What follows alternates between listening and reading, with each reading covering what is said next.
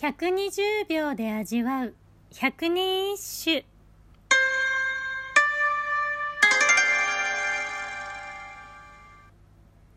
第89番。玉のおよ絶えなば絶えね。ながらえば。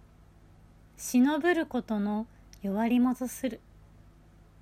食し内心の私の命を耐えるなら耐えてしまえばいい。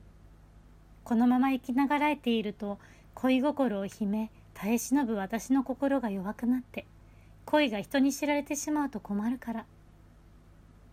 この恋が人に知られてしまうくらいならこの命耐えてしまってもいい。そこまでして秘めたい恋ってもしかしてと邪推してしまいますね。でもご安心ください。この歌は「忍ぶ恋」というお題で読まれたフィクションなんです。食しない親王は後白河天皇の娘さんで10歳からの10年間鴨神社の祭院を務めその後政権争いに巻き込まれ出家。生涯独り身で過ごすこととなりました。歌人としては藤原の利成貞家と交流がありその貞家や法然との恋愛関係があったのではないか。と後に想像されその説から能をはじめいくつもの作品が生まれましたがどれも憶測でしかないそうで。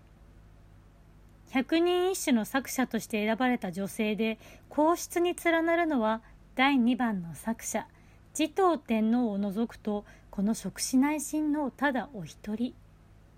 祭院任期中から和歌の腕を研鑽していたとされただひたすらに歌の道を生きたのでした。